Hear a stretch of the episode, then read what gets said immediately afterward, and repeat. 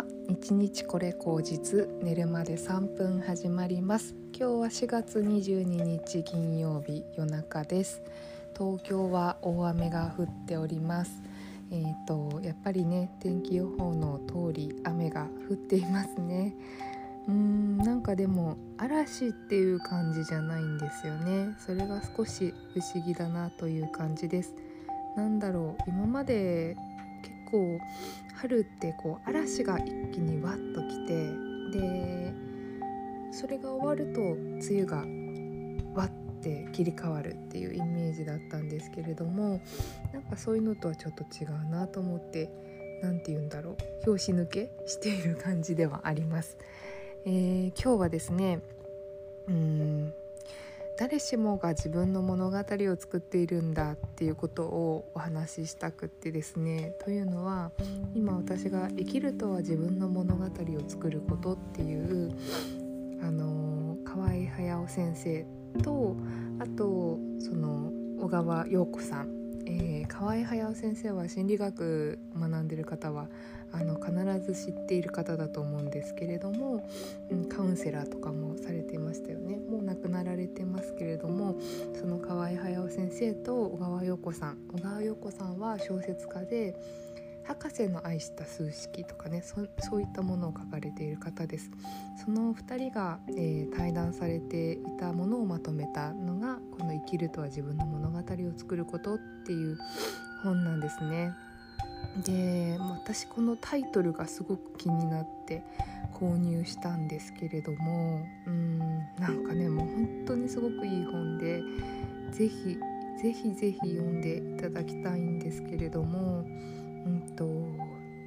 まあそのカウンセリングの仕事と小説家の仕事っていうのはすごく似ているんじゃないかみたいな話をされているんですね。でまあなんか小説をどうしてそんなに小説書けるんですかみたいなことをあの小川さん小説家なのでよく言われるそうなんですけれども、まあ、その質問自体にちょっとこう違和感を感じられていたみたいでうんなんかそのやっぱり小説をこう書こうと思ってあの書いているわけではないっていう感じみたいですねなんかそれは何と言うんだろうな、うんと、必ずしも生きていたら誰しもいろんな感情とかこういうふうに思うとかいろんな感覚っていうものを感じると思うんですよ。それをこう小説の中に載せているっていうような状態なんじゃないかっていうふうに言っていて、まあ、その書くっていう表現力で、うん、それを表に表しているだけなんじゃないかってことをおっしゃってたんですね。で河合さんは、まあ、カウンセラーの仕事も似ていてもともとその来られたカウンセリングに来られた方の元の持っているその物語をこう表面化するサポートをする役目なんだっていう風にその物語を本来みんなだから持っていてそれを引き出す役目がカウンセラーの仕事なんだみたいな話をされていてねうん私この話読んだ時に自分がこう大学生の時にあの就職とか考えるじゃないですか。でその時に友達と「うん〇〇は何になりたいの?」って友達にある時聞かれておそらくなんですけども、うんと、何になるって多分職業のこと、うん、を指して言ってたと思うんですけど私はその時不意に出た言葉が「私は物語を作りたい」って言ったんですよ。もう本当になんか不意に出た言葉で、うん、だから相手が拍子抜けしちゃって「へえ」みたいな感じで なったんですけども多分すごく自分はこの馬場先生あ河合先生と小川さんがおっしゃってるような意味で、うん、人生には必ず物語があると、うん、それをこう出していきたい、うん、その物語をこう作っていかないと私は生きていけないっていうことだったんじゃないかなというふうに思うんですね。うん、人間って本当にどうにもならないっていうような時にこう物語を作って自分を助けるっていう作用があるんじゃないかなって私もすごく思う時があってうんあの例えば歴史を作ったりとか神話を書いたりとかなんかそういうのも全て物語を作るっていう行為は何のために行われているのかっていうとその人たちがこう生きているうん何て言うのかな証拠を残すというかそういうことを出していかないと生きていけないじゃないかっていうふうに思うんですよね。だからなんかその物語を作ることですごく癒されている部分っていうのはあのすごくあるんじゃないかなっていうふうに思っていてうんなんかねあの何て言うんでしょうかね。あの本当にうんなんだろう生きること自体がやっぱりすごくあの物語性が高いしみんな多分あの形にするっていうのはするもしないもその人のあの意思なのであれなんですけども絶対に持ってるんですよね。私もこういろんな方にあのいろんなことを教えてもらう機会が多いんですけれどもお花とかお茶とか、うん、日本の文化とかねいろんなことを教えてもらう時に必ずその人にあの人生の物語があると思うし今はあの金融系のね仕事で、うんと、IT なんでなんかそれですごくシステマチックにやってるんじゃないかって思われるけれどもそのお客さんにお話を聞いている時ってすっごく物語性が高いんですよ。お金一つとっても背景にすごい物語があって、うん、だから本当にこう断片的でしかないですよね。そのお金をどうのこうのっていうのは。そのお金の裏側にその人の物語があるんですよ。なんかそういうところがすごくあの今の仕事自分は本当は魅力だって思っているところで逆になんかその例えば文化的なものって思われているお花とかお茶の世界にいる人こそ実はそんなに物語を持っていなかったりする場合もあるんですね。昔から言われてるからこうしているっていうことだったりとかそこには何何にもその人の物語がなかったりとかする場合もあるもちろんその自分で物語を持っていてあの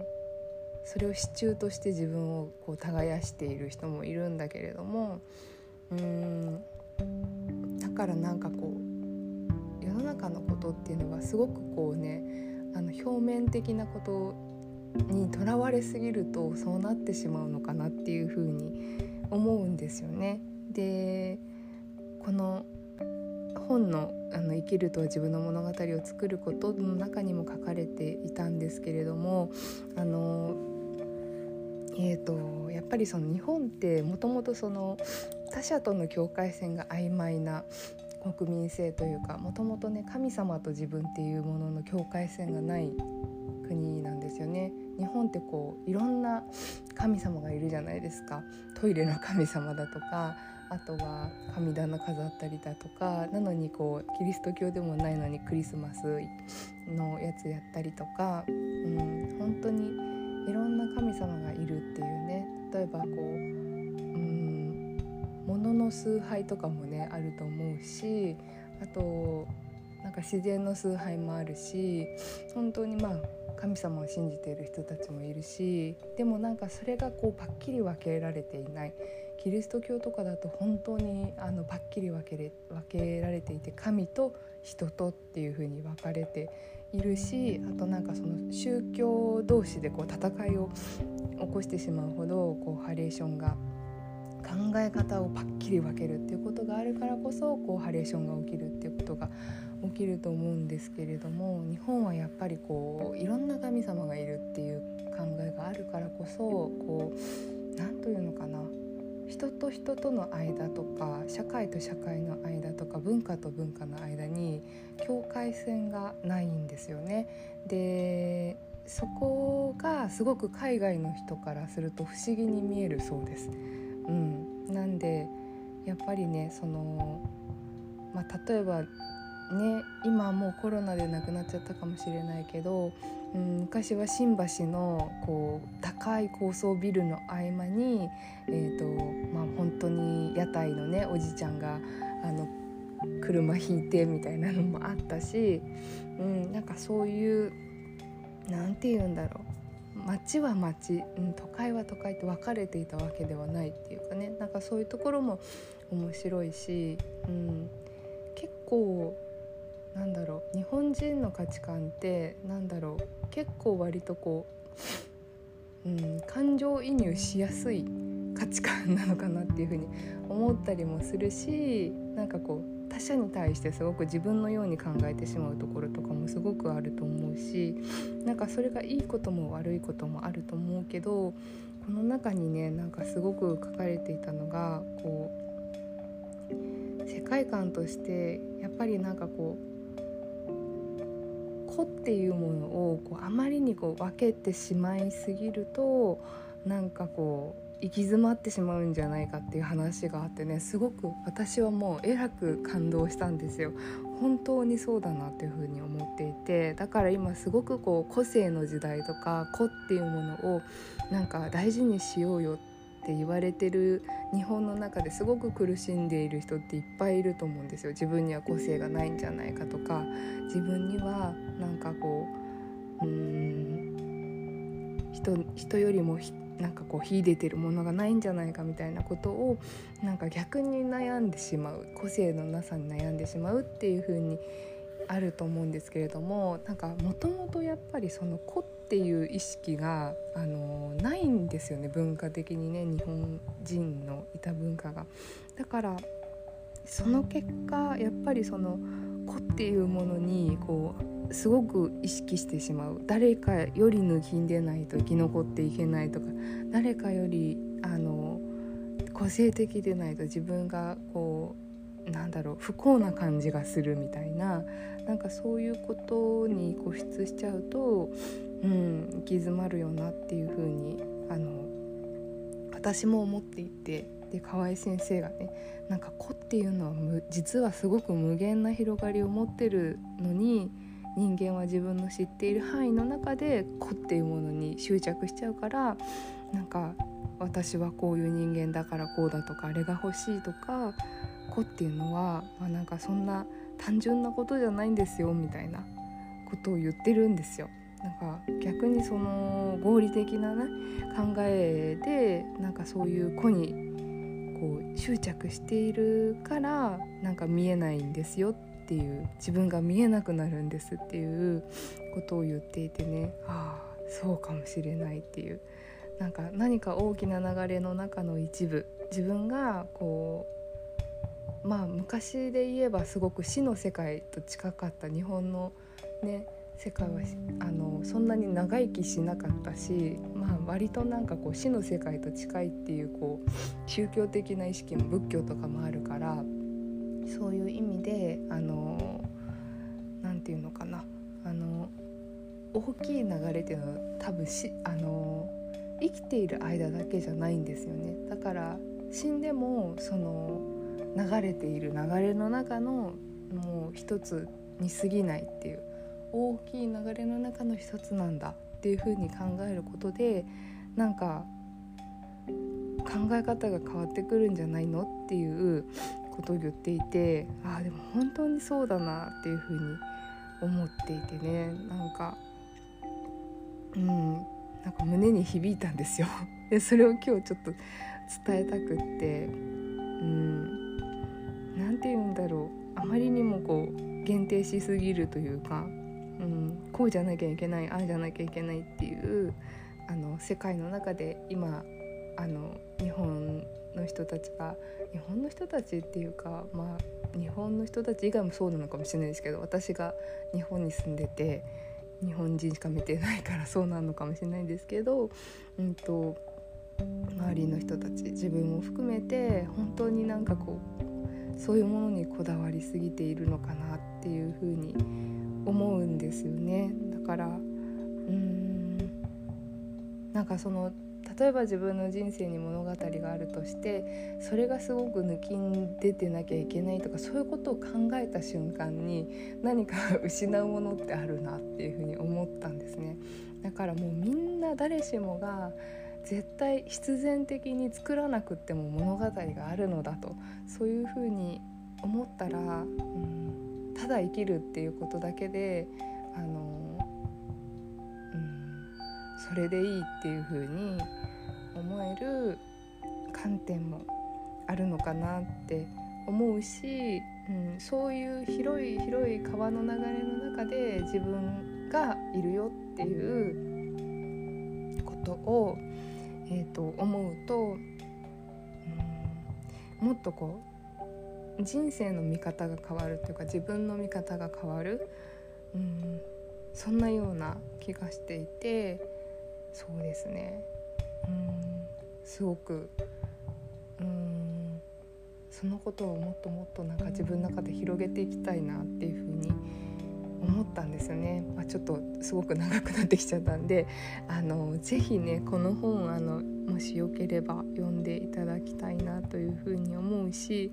あの本当にうん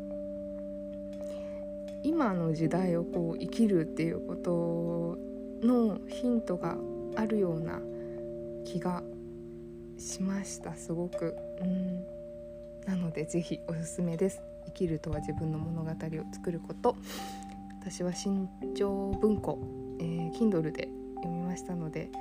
あのもしよければ調べてみていただければと思います。その他、えー、河合隼先生のね本を私すごい今読んでいて面白いなと思って次気になっているのが「寄り道脇道散歩道」っていうね、ま、タイトルが最高すぎるんですけどもそちらもちょっと読んでみようと思ってるんでそれ読んだらまたお話できたらいいなというふうに思っております。ではでは、えー、金曜日ですね今日はね。金曜日、えー、何かねこうやり残しはないかするりと週末にねなんかこう溶け込んでいけるかっていうところでね気持ちよくいられるといいなというふうに思います。それでは皆様今日も良い一日を。ではまた。